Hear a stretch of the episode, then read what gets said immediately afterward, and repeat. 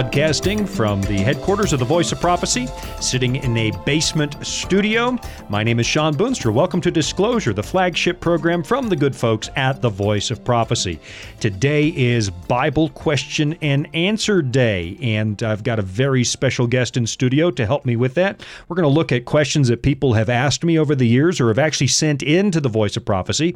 And my guest in studio is none other than the lovely and talented Naomi Boonstra, who just happens to be, because you can tell by the last name, there's not a lot of Boonstras in America. We're probably related. We're related somehow, right?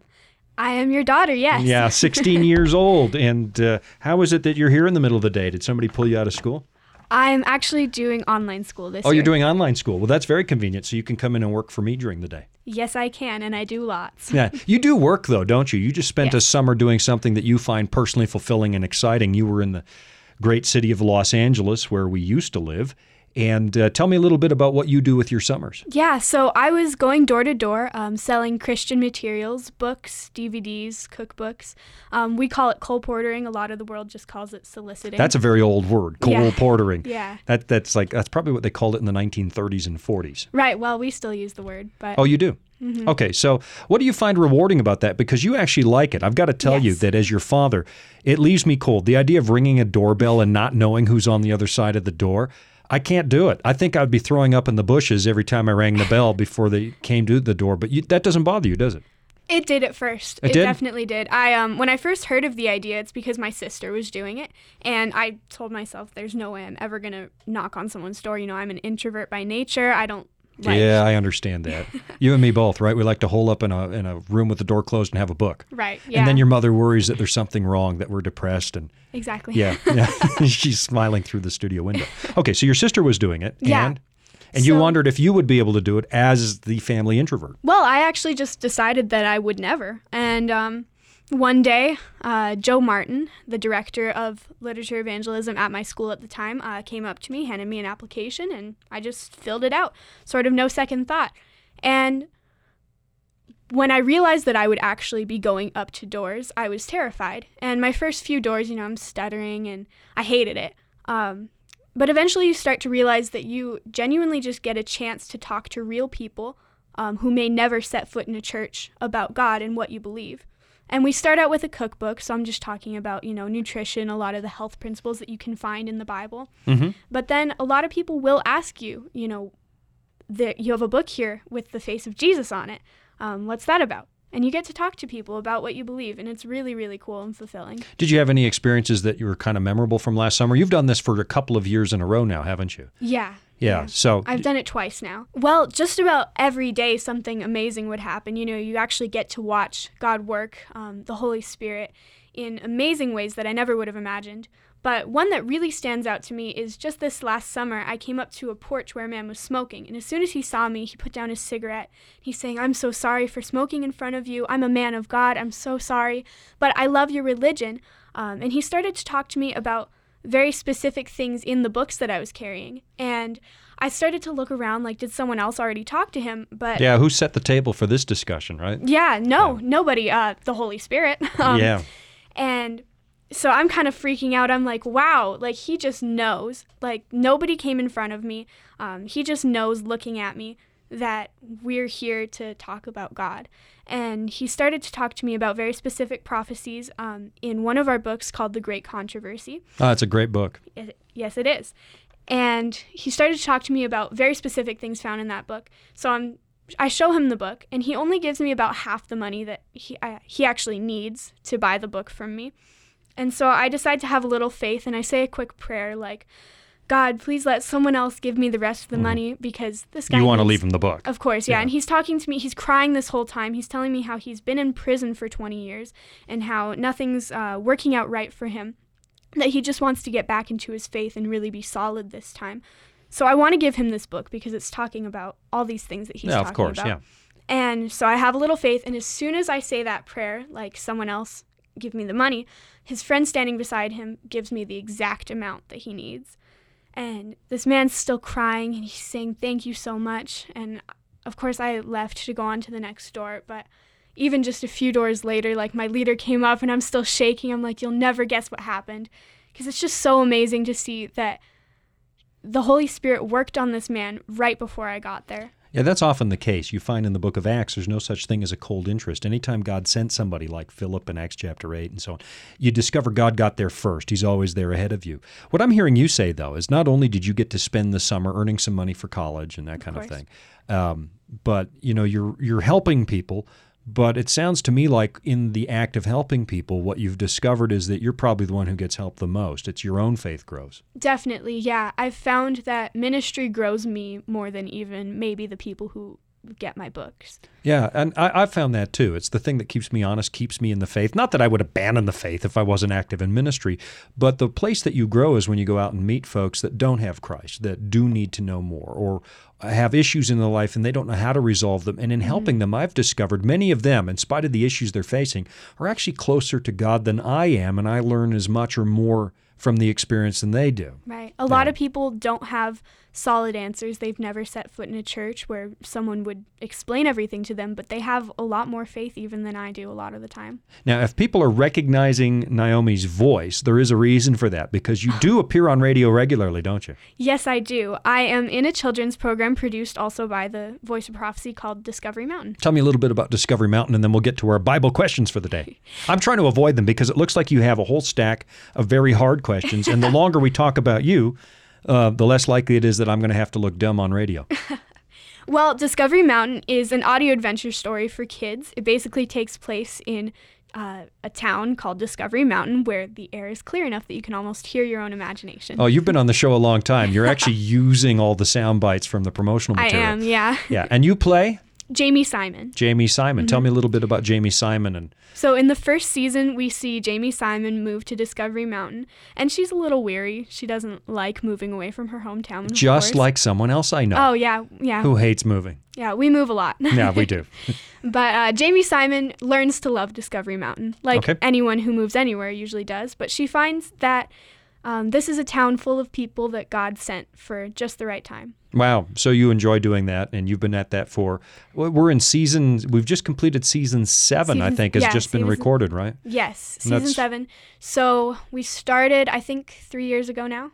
Okay. And that's why you have a little bit of a sunburn, because actually you were preparing some very special Discovery Mountain materials just last week up on top of the mountain where the air is thin and the sun is close, right? Yes, I was. We were actually up at Glacier View Ranch, which is where we're filming for a new Discovery Mountain production that's actually live action for a Vacation Bible School program. Fantastic. I noticed a few of you have sunburns because actually Jake Donovan, or the voice of Jake Donovan, is sitting over your shoulder in the control room. Yes, he is. And he got a good sunburn. Actually, some of the crew, a lot of the actors in that series are volunteers, and they came back with sunburned lips. I can't believe how many people had sunburned lips, which just looks terribly painful. Yeah. And Harim actually last week fell out of a canoe into probably the most disgusting lake I've ever seen in my life. Yeah, like, full of leeches, weeds. Yeah, you guys came up. Somebody came up, Harim, with a leech on them. Was that you or Doug? Director Doug had a leech on him? He had a leech on him. Been in the water for 2 seconds. I saw him fall in. But yeah. Whose fault was that, Harim? Whose fault was it that the canoe went over? No, don't just shrug. Turn on your microphone. Come on. Whose fault was it? Whose fault was it that the canoe went into the lake? Could have been, you know, either one of our faults, you know. Oh, probably that is mine, though. What a duplicitous answer. I was there. I saw what went down. Probably Doug would say that too. Yeah, Doug said it was your fault. Yeah. Doug, at least you didn't have a camera. Doug's camera went into the lake. It did, yeah. Yeah. So Discovery Mountain, where can people find Discovery Mountain? Discovery Mountain, you can go to discoverymountain.com, I believe. Okay. Yeah. And meet Jamie Simon. You know what's interesting is that I've been all over the world in the last little bit, and I landed in Australia a little while ago, and the kids came running up. I went to an event. Hey, what do you play on Discovery Mountain? I said, well, I'm Chaplain Simon. And they said, oh, and walked away because I was not, they were hoping that I would be Jake Donovan. Obviously, I'm not Jamie Simon, but they were hoping I'd be one of the cool. And then they asked, where's Miss Jean? Which is your mother and my wife. Right. Where's Miss Jean? She's not here. Oh, and more of the kids walked away. It's like, okay, I get it. I'm not cool. You're not one of the cool characters. I'm not one of the cool ones. No, I'm the character that keeps getting sent to Afghanistan. I know how this works, right? If you send a character to Afghanistan every other season, you're going to write them out of the show eventually. Yeah. That's what's happening there. All right, let's look at the Bible questions. And actually, before we get to the ones that people send in, you told me that you might have some of your own today. Yes, I do. I have a couple that I want to touch on just before we get into the ones that people send in. Okay. My first one here is, Who are the Nephilim? While I was going door to door, I've found people talk to me about this, and they told me some things that sounded pretty crazy to me, but I'd never heard the word. Yeah, the Nephilim, or the Nephilim, some people say. You'll hear that a lot in conspiracy theory circles, right? You listen to late-night talk radio, you'll hear more about the Nephilim. And I'll admit it, I'm addicted to late-night radio. I never sleep anyway, so I listen to all these weird shows in the middle of the night, you know, the ones where people call in about the flying saucers they've seen and stuff.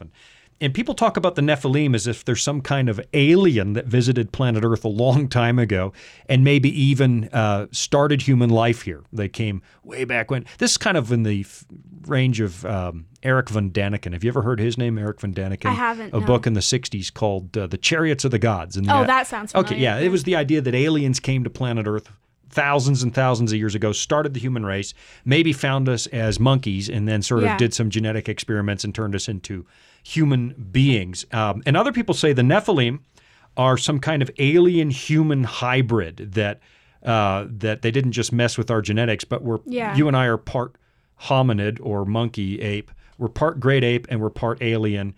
And the reason that people say this stuff is because of something found in Genesis chapter 6. Let's take a look at this. This make a good Bible study. Who are the Nephilim in the Bible? Are they aliens? And we'll take a look at the passage. It's in Genesis chapter 6.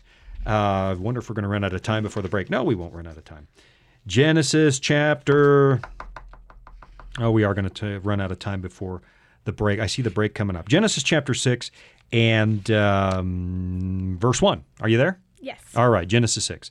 Now it came to pass, when men began to multiply on the face of the earth, and daughters were born to them, that the sons of God saw the daughters of men, that they were beautiful, and they took wives for themselves of all whom they chose. And it continues in verse 4. There were giants on the earth in those days, and also afterward, when the sons of God came into the daughters of men, and they bore children to them. Those were the mighty men who were of old, men of renown. And so here's the theory. Here's the theory that you're going to hear from people, that the sons of God are obviously angels, and they'll refer to, like, Job chapter 38, the sons of God sang, or the stars, sorry, that's the stars. I messed it up. But the theory is that the sons of God are angels and the daughters of men are human women, and that angels and human women had babies together and they became these monstrosities, these massive giants. I hear the music. That means we're going to have to finish answering this. But does that sound like the theories that people were telling you at the door? That's exactly what I was hearing, right. Yep. Ancient aliens, angels, and human beings. There's a perfectly good answer to this, and I guess we're going to have to take a break. As we take that break, grab a pen and paper, listen to this announcement, this offer from the people of the Voice of Prophecy. This is one you're not going to want to miss out on. It'll help enrich your spiritual life, help you dig deeper into the Word of God. And so you write that stuff down, and we'll be right back.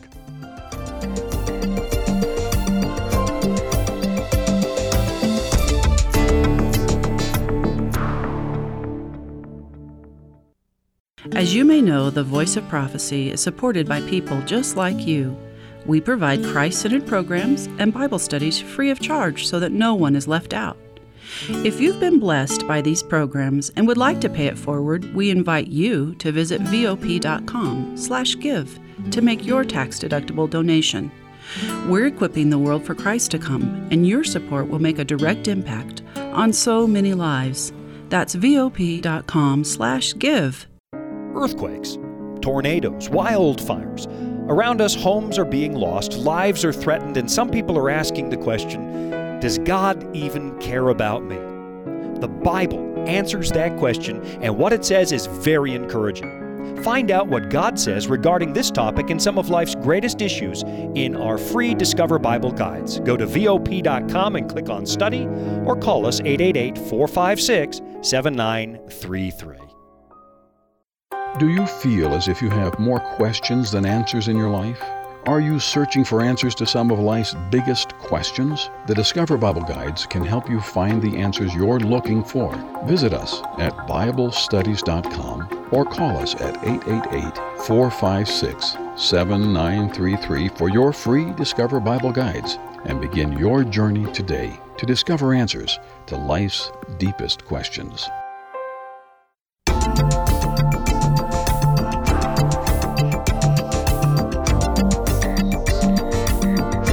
we better sit up straight because they've told me that the break is over. We are back on the air. My name is Sean Boonstra.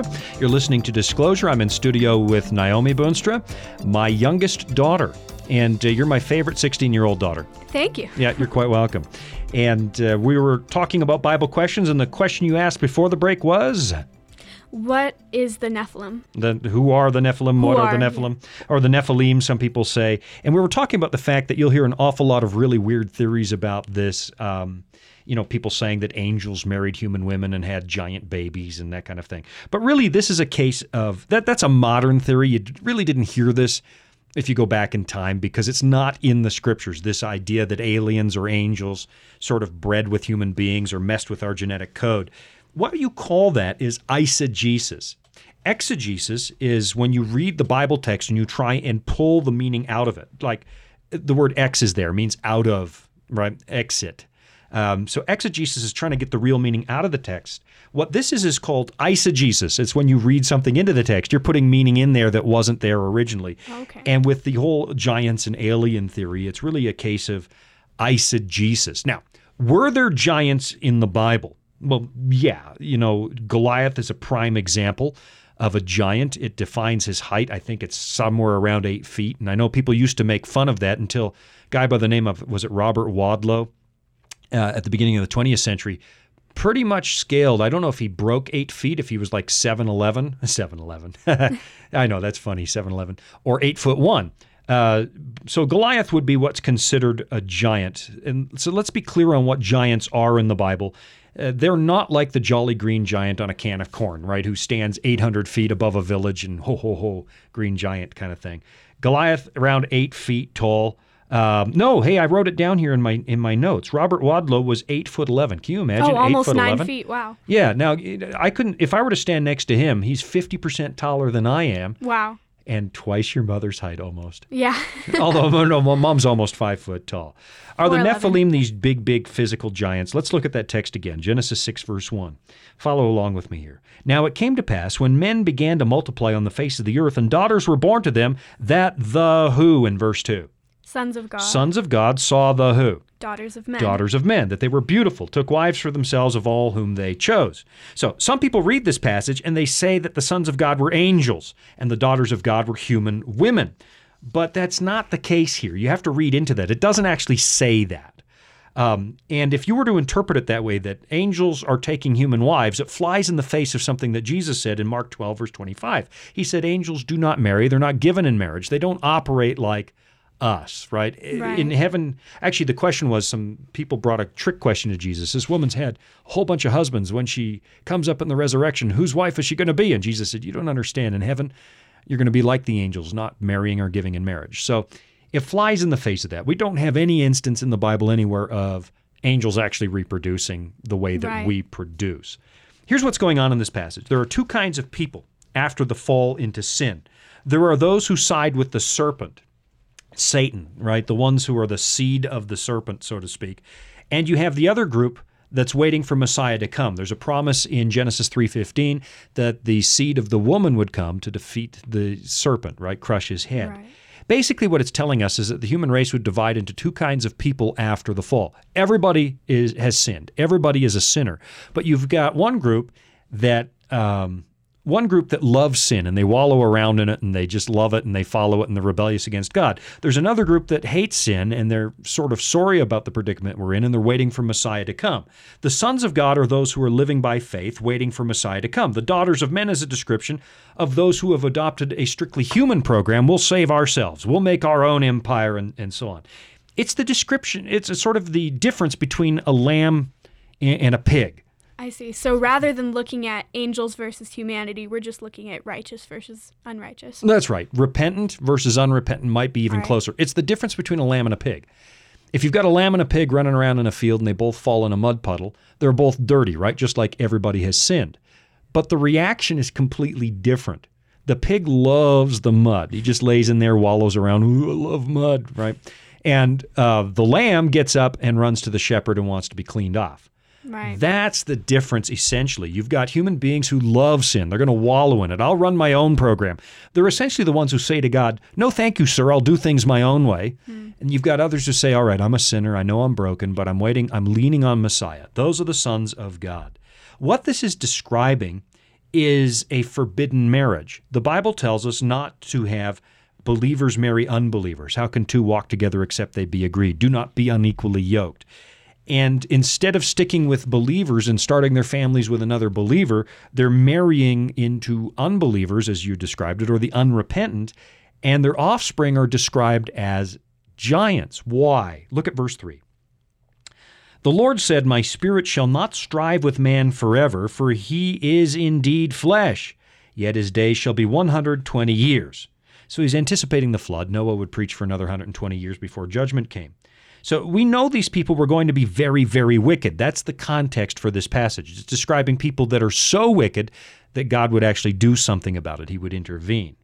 Then verse 4, there were giants on the earth in those days and also afterward, when the sons of God came in to the daughters of men and bore children to them. These were the mighty men of who were of old, men of renown. Verse 5, then the Lord saw that the what? Verse 5, the Lord saw that the... Did you fall asleep on me already? Wickedness of man was great in the earth. Right. So, and that every intent of the thoughts of his heart was only evil continually. What's it talking about? It's talking about wickedness. Now, the word Nephilim is based on a word that is there. It's the word for giants. In the Hebrew, it's Nephil. Nephil. So we get Nephilim or Nephilim. Nephil. The word literally means a bully or a tyrant. It has nothing to do with how tall these people were. So we're looking at symbolic giants. Yeah, they're giants. They're legends in their own mind. These people are bigger than life. They're arrogant against God. They're giants in their egos is what they are. Okay. Because the word means bully or tyrant. This is someone who pushes their weight around and is larger than life. That's the literal Hebrew word. It has nothing to do with how tall they were. So these aren't alien hybrids.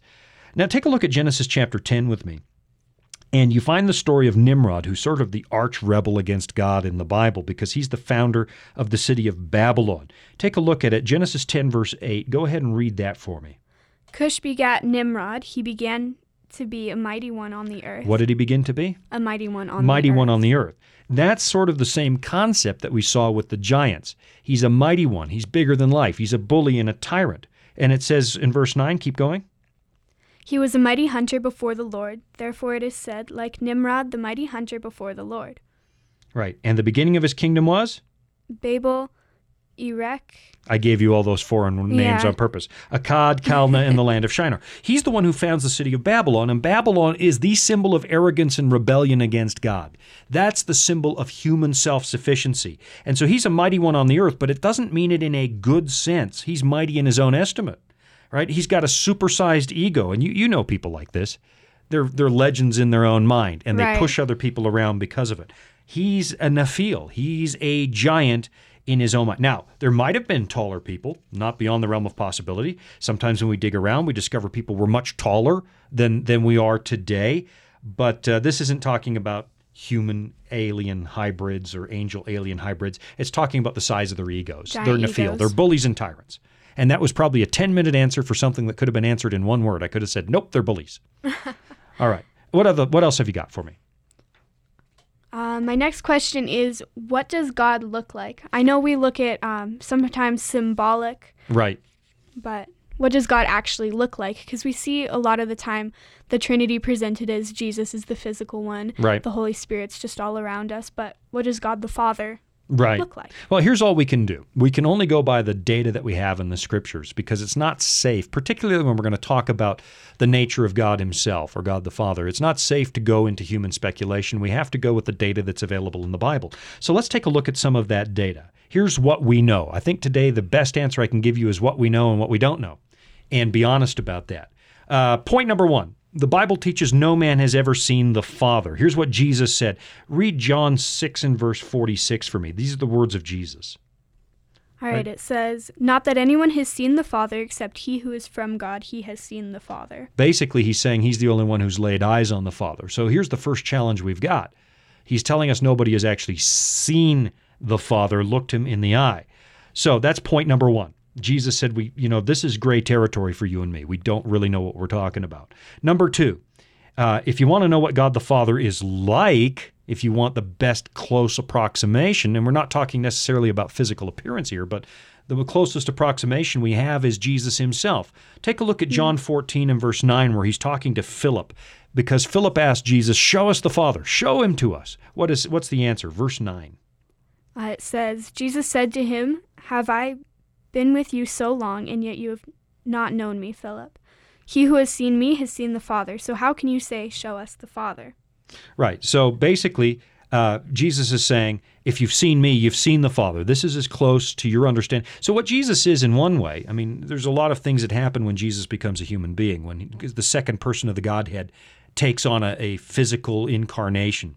There's a lot of things that happen, but one of the things that happen is that Jesus is putting God in a package that you and I can understand with our minds, with our finite minds and our finite understanding. So if we want to know what the Father is like, Jesus sets himself up as, this is where you look. You look at me. So the first thing we know, nobody has seen the Father, the Bible teaches. Secondly, if you want to know what God the Father is like, you look at Jesus. And then thirdly, the Bible does say that it's not permissible for us in our sinful state to actually look on God's face. There's a story in Exodus where Moses wants to see God's glory. Show me your glory. And here's what happens. Look at Exodus 33 and verse 19. This is God responding to Moses when he asks if he can see him. Take a look at what it says. Read that one for me. All right, Exodus 33, 19 through 20 says, "Then he said, 'I will make all my goodness pass before you, and I will proclaim the name of the Lord before you. I will be gracious to whom I will be gracious, and I will have compassion on whom I will have compassion.' But he said, 'You cannot see my face, for no man shall see me and live.'" Right. So there you go. This is talking about our sinful state. Ever since we fell into sin and our sin separated us from God, we can't stand in the presence of a holy God. So one of the reasons we can't just look on God the Father's face is it would kill us. Mm-hmm. You know, his unbridled glory, when we're separated from God, it's not just a punishment. It's also for our own good in our sinful state. We'd be destroyed. Have a look at Moses at the burning bush in Exodus chapter 3. And here's what God says to Moses at the burning bush. "Moreover," he said, "I am the God of your father, the God of Abraham, the God of Isaac, and the God of Jacob." And Moses hid his face, for he was what? Afraid to look upon God. Right. See, Moses even has an intimate relationship with God, and the Bible describes that relationship as speaking face to face, but he's afraid to look because in our sinful state, we can't look upon God the Father. There's something when he had an intimate relationship or an exposure to God on the mountain, God said, "I'll hide you in the cleft of the rock. I'll just let you see some of me." Mm. And then he came down off the mountain, and his face was so brilliant and glorious that the people couldn't look at him. "Would you put a veil over your face, Moses? We can't even look on that."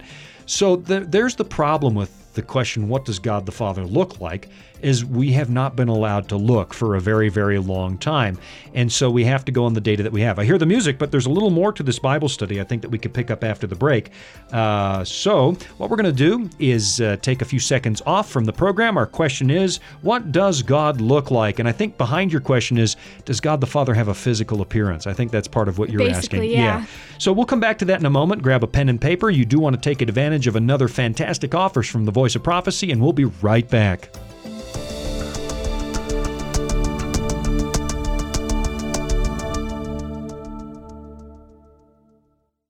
Disclosure is just one of the programs brought to you by the Voice of Prophecy, like the audio adventure program Discovery Mountain. Discovery Mountain is a weekly Bible-based program for kids of all ages and backgrounds. Your family will enjoy faith-building stories with Jake Donovan, Mr. Simon, and others in this small mountain town. Each summer, campers visit Discovery Mountain, where they sing songs, learn about God, and reenact a Bible story with the help of drama teachers Miss Wendy and Miss Tamara.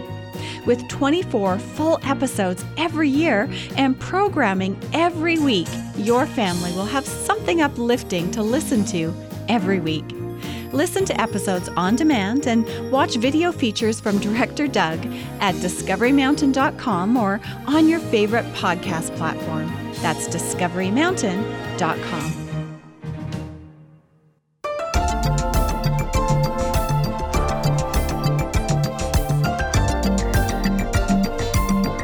And the sound of the music tells me we are back on the air. I'm in studio with my daughter, Naomi Boonstra. My name is Sean Boonstra. You're listening to Disclosure, and we're answering Bible questions today.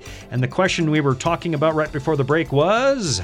what does God look like? Right, and so far we've identified a few things. We kind of have an issue, right? Because... the Bible says no man has seen the Father, and we're not permitted to see his face. Moses was told that on the mountain when he asked, hey, can I see you, God? And at the burning bush, Moses shielded his own face because he's afraid to look at God.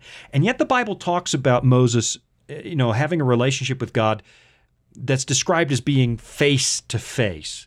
And so some people say, well, he obviously saw God's face. No, this isn't describing the same way that you and I would, you know, talk about being. When you and I say we're having a conversation face to face, we're sitting down at a table and we're looking at each other. This is a little bit different. Look at Exodus 33, verse 11. It says, so the Lord spoke to Moses face to face as a man speaks to his friend. And somebody might be tempted to say, aha, see, they saw each other's faces. And he would return to the camp, but his servant Joshua, the son of Nun, a young man, did not depart from the tabernacle. Verse 20. But he said, you cannot see my face, for no man shall see me and live. And verse 23. Then I will take away my hand, and you shall see my back, but my face shall not be seen.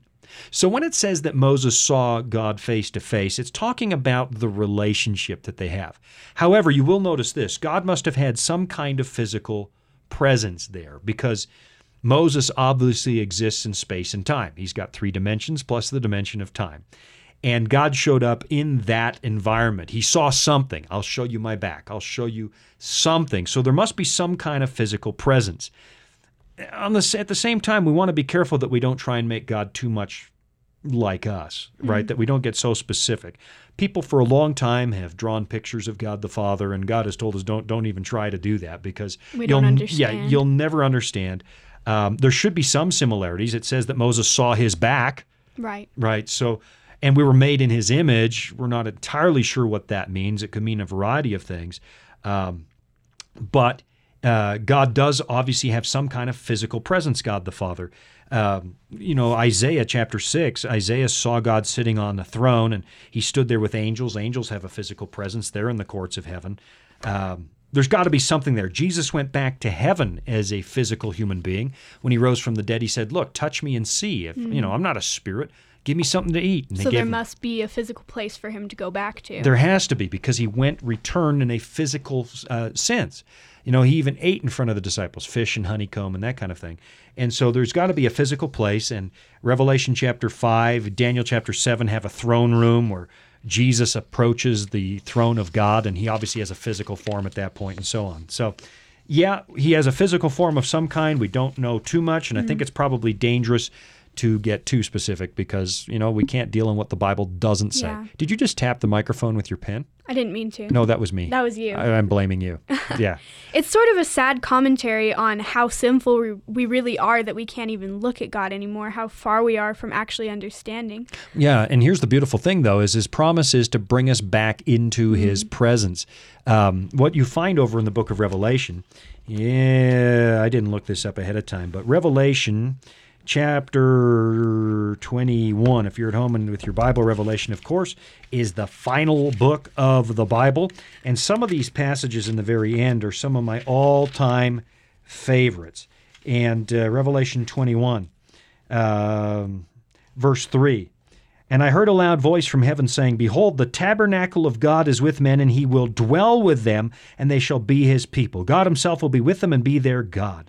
And God will wipe away every tear from their eyes. There shall be no more death, nor sorrow, nor crying, nor any pain, for the former things have passed away.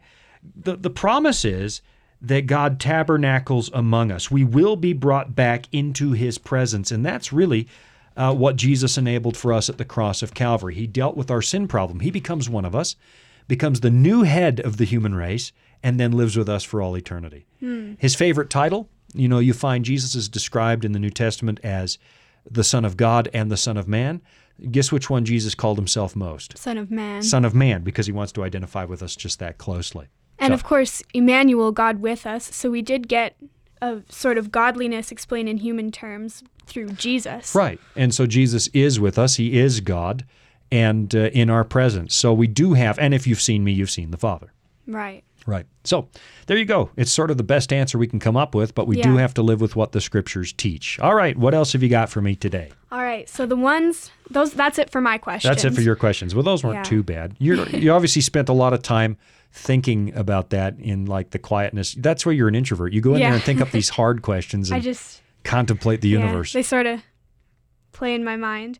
But what some other people have sent in, the first here is Donald Trump the anointed one? Oh, here we go. We're going to have a Donald Trump question. Political. All right, we're going to wander into dangerous territory. A political question. Go for it. Is Donald Trump the anointed one of Daniel 9? If you add 7 weeks, 49 years to 1968, when the Knesset decided to rebuild the Jewish quarter, you get 2017, the year Trump declared Jerusalem to be the capital of Israel. It also seems beyond coincidence that Israel became a nation in 1948, but that the U.S. opened its embassy in 2018, 70 years later, as in the 70-week prophecy. Yeah, that's quite a question. And, oddly enough, I've actually seen this one before. Well, it sounds well thought out. Yeah, it's well thought out, and this one is making the circles. I'll say this first of all. Whoever happens to be the current president always seems to show up in Bible prophecy because that generation writes that president in somehow. And that's not to say that they'll always be wrong, but I remember when Barack Obama was president, the theory started going around, he must be the Antichrist. He must be the Antichrist because Barack and Obama, when Jesus said, I saw Satan fall from the heights, I think it was Obama. And anyway, it was silly. It was just a silly thing, and now he's no longer president, and it proved he wasn't the Antichrist and so on. Now it's Donald Trump, and we find things swinging the other way, and people saying, oh, he's the anointed one of Daniel 9, which... is he? Well, Daniel 9 is one of the most important prophecies of the whole Bible, and we could probably spend the rest of this program studying Daniel 9. Might not be a bad idea. I'm going to spend a lot of time in Daniel 9 in a series I'm doing called Reading Daniel, where we'll unpack it verse by verse. But the short answer is Donald Trump the anointed one of Daniel 9? I could answer this in one word. No. No. No, okay. He's not the anointed one of Daniel chapter 9. Now, here's why people are asking that question now. Some people are starting to compare Donald Trump to Cyrus. Cyrus was the Persian king who liberated the Jews from Babylon. He conquered the city of Babylon, and he allowed them to go back and rebuild their city. You find mention of him in 2 Chronicles chapter 36. Let's take a look at this, because this is going to take a little Bible study, but it's useful to understand why people are making the comparison with Donald Trump and Cyrus the Persian king. Here's what it says in 2 Chronicles 36:22.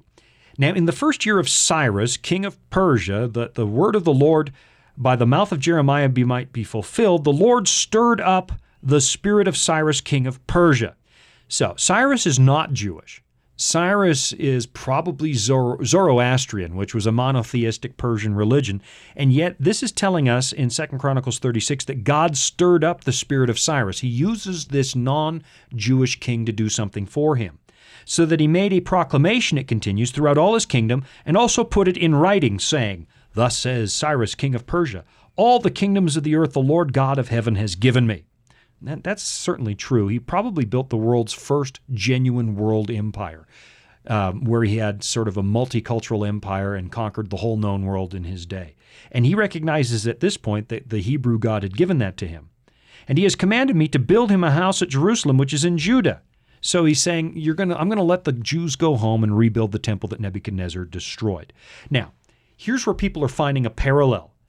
It's really hard, and I don't mean this in a judgmental sense, but it's really hard to think of Donald Trump as a Christian in the born-again traditional sense. It really is. And yet he won the White House with an awful lot of Christian support. Evangelical America absolutely supported Donald Trump. And I don't want to judge Donald Trump because only the Lord really knows his heart. That's not what I'm getting at. But I'm going to suggest that he might not, well, he may be a practicing Christian. I don't want to be judgmental. But he's certainly not clear on some things. Like when he was asked, when he was running for president, have you ever asked God for forgiveness? He said, no, I just try to make things right. Well, principle number one in becoming a Christian is, admitting your sins and repenting of it. Yeah, that's sort of central. All right. Now, we don't want to judge. I don't know the president's heart and mind. I really don't.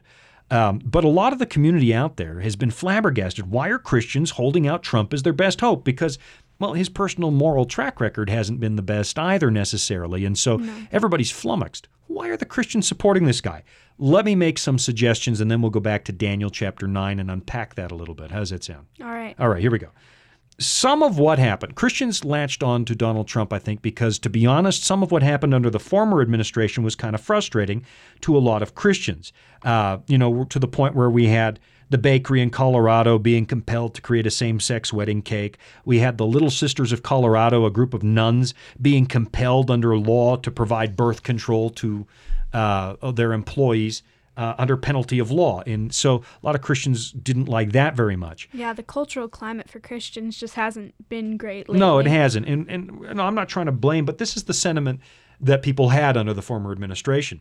We also had a president under the former administration who talked about bitter, angry people who clung to their guns and religion. Well, that sounded demeaning to a lot of Christians. So right or wrong, a lot of Christians, as you were saying, Naomi, felt as if the political climate in America had kind of turned against them.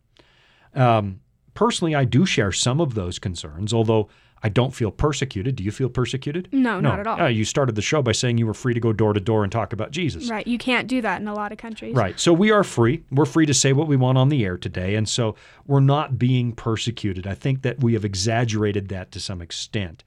But there are a number of reasons that people have clung to Donald Trump because he seemed to favor Christianity. It's kind of what happened under Constantine back in the 4th century. Constantine conquers Rome. Christians have been persecuted, and he kind of favors Christians, so everybody latched onto Constantine. I think there's an element of that. People are kind of latching onto Donald Trump. So that's why some people see Trump as kind of a Cyrus figure. Cyrus liberated the Jews, and some Christians are saying, Donald Trump has liberated us to sort of practice much more freely.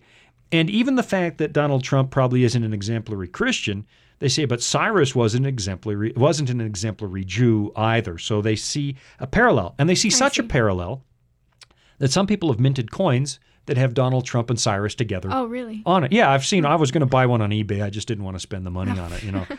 But it goes deeper than that. The question that you read referenced the prophecy in the 70-week prophecy in Daniel chapter 9, and we really don't have time to dissect that in a lot of detail. I think we're going to take a break pretty soon, and we'll go and have a little Bible study in Daniel 9 and see why people might think, you know, Donald Trump's the anointed one and why I said no to that. And I like doing this. We'll slow down for it, because the 70-week prophecy is easily one of the most stunning pieces of evidence we have that the Bible really is supernatural. There's no explaining Daniel 9 and the 70-week prophecy, except that somebody with supernatural knowledge wrote that chapter of the Bible, because it just got absolutely everything right hundreds of years in advance. And then we'll look at the anointed one. He does show up in that prophecy and ask the question, is that really Donald Trump? No, and I'm not going to, today, I don't want to speak for or against any president. That's not what we do here. But I'm going to ask what the question is he the anointed one? And I'm going to show why I say no, I don't think he is. And so I hear the music. You spent so much time talking in that last segment, Naomi, that we ran out of time. Right, that was me. You're such a blabbermouth. You just filled up the whole time with all that talk. So I hear the music. We're going to have to take another little break. And when we come back, is Donald Trump the anointed one of Daniel chapter 9? I'm going to defend the position. No. We'll be right back.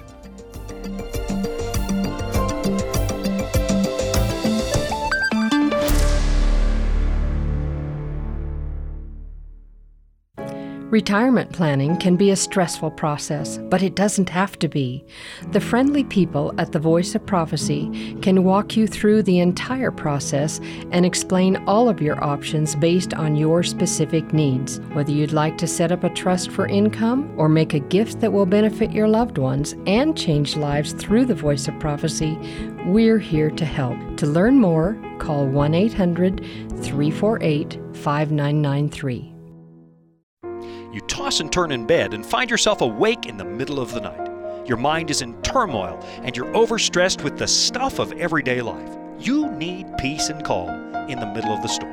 The answer you need is found in our free Discover Bible Guides. You can get yours by contacting us at VOP.com. Click on the tab that says Study, or call me at 888-456-7933. That's 888-456-7933.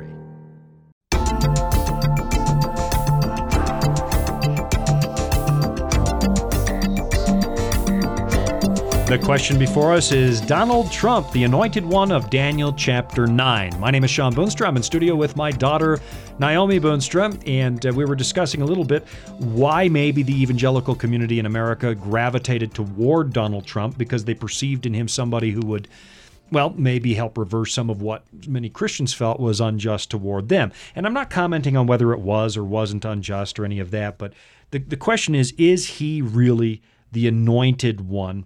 Can he be compared to Cyrus? A lot of people are comparing him to Cyrus. Let's go, Naomi, to the 70-week prophecy, because it's one of the most stunning pieces of evidence we have in the Bible that there really is a God who's out there. It's one of the things that convinced me.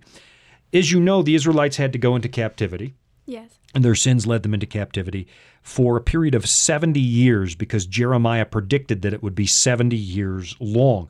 And the reason they had to go into captivity that long is because they ignored the Sabbath for 490 years. Mm. Well, the Sabbath is 1/7 of that time. So if you take 1/7 of 490, the answer is? 70. Yeah, exactly. You actually seem surprised that you got that right. You love math so much. Right, so 70. So they go into captivity. Basically, they're keeping all of the Sabbaths that they missed for all that time, 70 years. But in Daniel 9, those 70 years of captivity are coming to a close. And what happens in that chapter, if you read the context carefully, is that God is about to liberate the Jews using Cyrus the Persian to set them free, and he's going to give them one more chance to do things right. So they sin for 490 years, but now they're going to get a second chance. How long do you think the second chance should probably last? 490 years. And that's exactly what happened. Now look at this carefully. Daniel 9, verse 24. Go ahead and read that for me. 70 weeks are determined for your people and for your holy city. Okay, who would Daniel's people be? The Jews. Jews. And what would Daniel's holy city be? Jerusalem. The angel Gabriel is telling Daniel they're going to get one more chance, another 70 weeks, which would be 490 days. And what's interesting here is that the word for weeks is Shabua. That's the Hebrew word of the day for us, Shabua, which is often used to describe weeks of years instead of weeks of days. This is 70 weeks of years. So 70 times 7 years, it's 490 years. All right?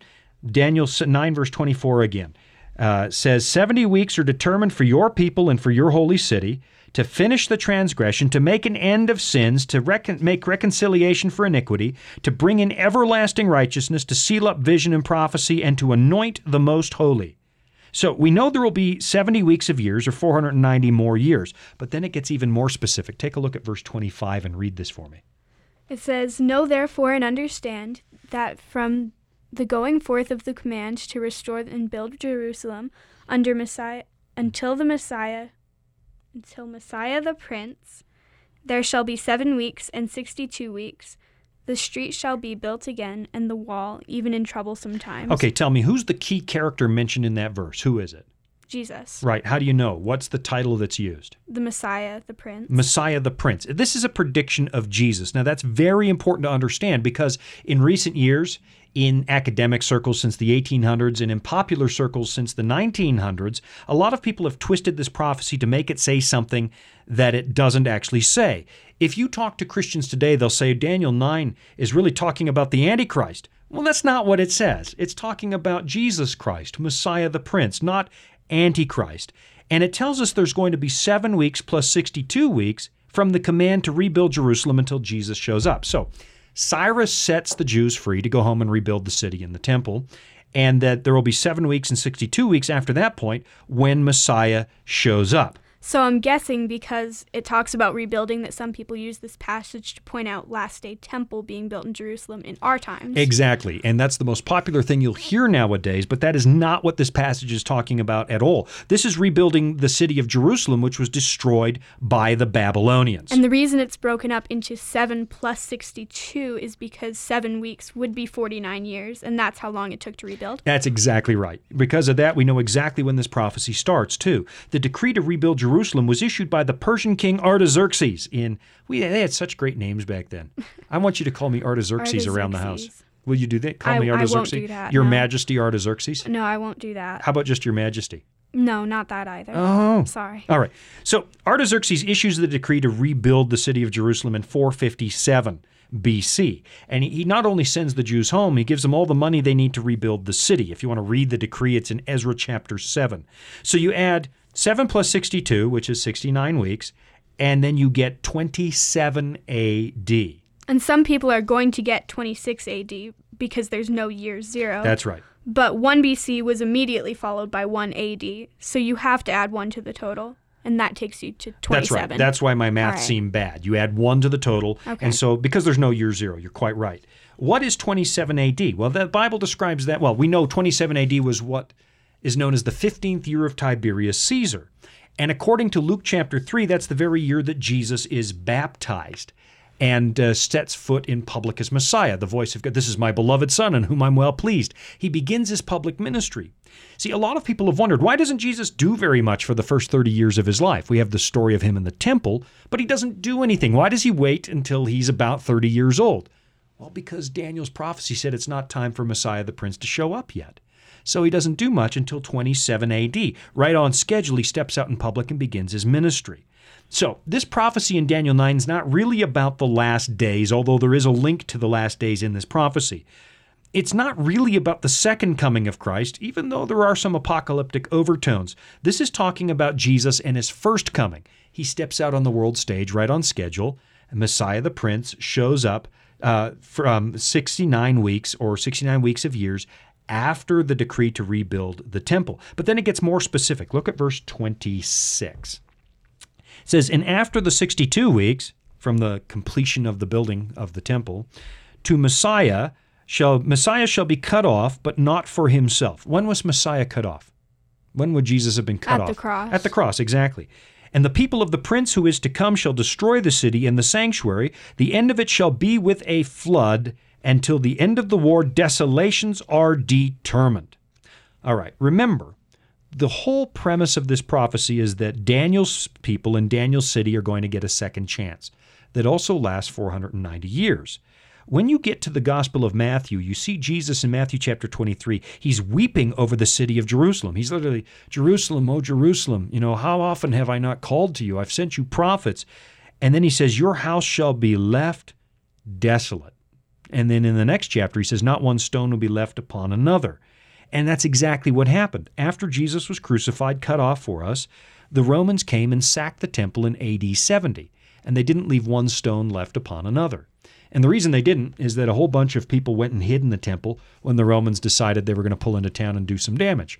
And so they're hiding in the temple, and Josephus, the historian, tells us that one of the Roman soldiers took a lighted torch and tossed it in the temple, but it had cedar inside of it that was so old and dry it immediately caught flames. And the temple burns. And all the gold in the temple began to melt and run into the cracks between the rocks. So when the fire cooled down, what do you think the Romans did? They pulled the stones apart to get at that gold that had run into the cracks. And so what Jesus said, not one stone was left upon another, was exactly fulfilled. All right? Verse 27, then he shall confirm a covenant with many for 1 week. Okay, let's pause there. Some people get really confused at this point. The last thing Daniel described was the Romans coming to sack the temple. That happened exactly the way that it was predicted. So people assume in verse 27 that the person confirming a covenant with God's people must be an evil person, the one who sacked the temple or destroyed it, and they say it's the Antichrist. But the reason we do that is because we're reading this like a modern Western audience would read it. The prophecy's written in parallel structure. Verse 26 mentions Messiah, then it says the Romans would come to destroy the temple. Now in verse 27, it says the same thing again. It talks about Messiah, and then it talks about the destruction that the Romans would do to the temple. Here's what it says. Verse 27, then he shall confirm a covenant with many for how long? 1 week. 1 week. But in the middle of the week, he, and you'll notice how the translators have translated the word, capitalized the word he. So why do you think the translators did that? Right, it's Jesus. He shall bring an end to sacrifice and offering. Now some people say, that he is the Antichrist, and he's going to make a covenant with the Jewish people in a rebuilt temple, and in the middle of the week he's going to break that, and he's going to destroy their ability to sacrifice. Except the translators have capitalized it he for a very good reason. The subject here is Messiah the Prince. Did Messiah confirm the covenant with many for 1 week? Yeah, absolutely he did. First, he preaches and has ministry for 3.5 years, then he goes back to heaven, turns the ministry over to his disciples who continue until 34 AD, exactly 7 years later, when Stephen the deacon is stoned, and the gospel now goes out to the Gentile nations. So Jesus confirms the covenant, both in person and through his disciples, for 1 week. In the very middle of that week, he is cut off, brings an end to sacrifice and offering, because, as you remember, the veil in the temple was torn in two, and sacrifice came to a stop as Jesus is crucified, because we didn't need those little lambs anymore, and so on. This is talking about Jesus. It's not talking about Antichrist. And then it finishes by saying, on the wing of abomination shall one be one who makes desolate, even until the consummation, which is determined, is poured out on the desolate. So here's the big question. Where is Donald Trump in that prophecy? He's not. It's talking about Jesus. It's talking about Jesus.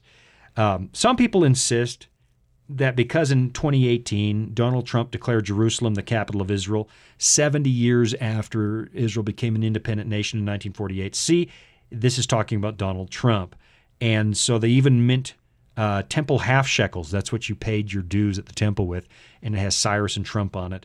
But there's no basis for this whatsoever. There's just nothing in there that talks about Donald Trump. Here's the issue. And we have all these questions. We only did like 3 questions today. Yeah, because we got lots more here. Well, I know, because you were so chatty. You just kept yakking away and filling up all the time. I must get it from my dad. Yeah. Here's what we do.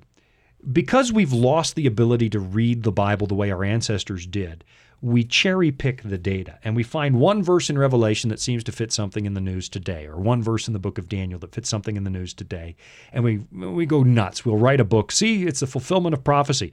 Then about 4 years goes by, and we have to apologize for the book we wrote because we were wrong. What we've been doing is lifting Bible prophecy out of its context. The context of the time it was written in, which is all important, understanding the day and age it was written in, the context of the rest of the Bible. So, for example, the book of Revelation, 2/3 of the language in Revelation is actually borrowed from the Old Testament. So if you want to understand what it means, you go to the Old Testament, you have to read the whole Bible, and suddenly the meanings become obvious. And when you become familiar with the history and the context of the whole Bible, it's obvious that a chapter like Daniel 9 is talking about the arrival of Jesus, his 3.5 years of public ministry, his 3.5 continued years of ministry with the disciples, and the destruction of the temple by the Romans. It's obvious when you read the whole Bible that that's what's going on. But instead, what we do is take 3 verses out of Daniel 9 and apply them to the evening news, and suddenly Donald Trump is Cyrus, and it's talking about moving the American embassy into the city of Jerusalem.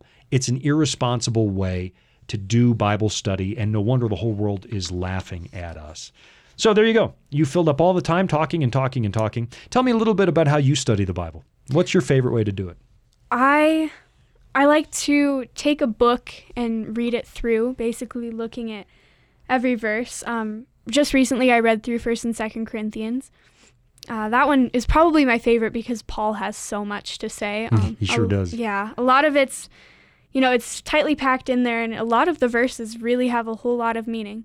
So you're not taking the approach where you flip the Bible open, point to a verse, and that's your verse of the day. No.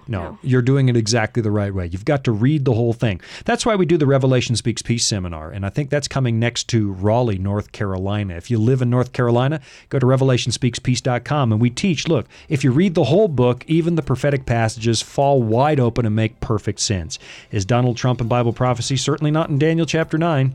And I hear the music. That means that we're out of time again. And so, Jamie Simon of Discovery Mountain, where's the website where kids can get a copy of that thing? Is it discoverymountain.com? Discoverymountain.com. And Season 7 is going up there pretty soon? Pretty soon, yep. Pretty soon, Season 7. If you've got kids, you'll want to look at discoverymountain.com. And otherwise, if you're looking for Bible study resources, go to voiceofprophecy.com and click on the study link. We've got Bible study, we've got links to these shows, and now I'm definitely out of time.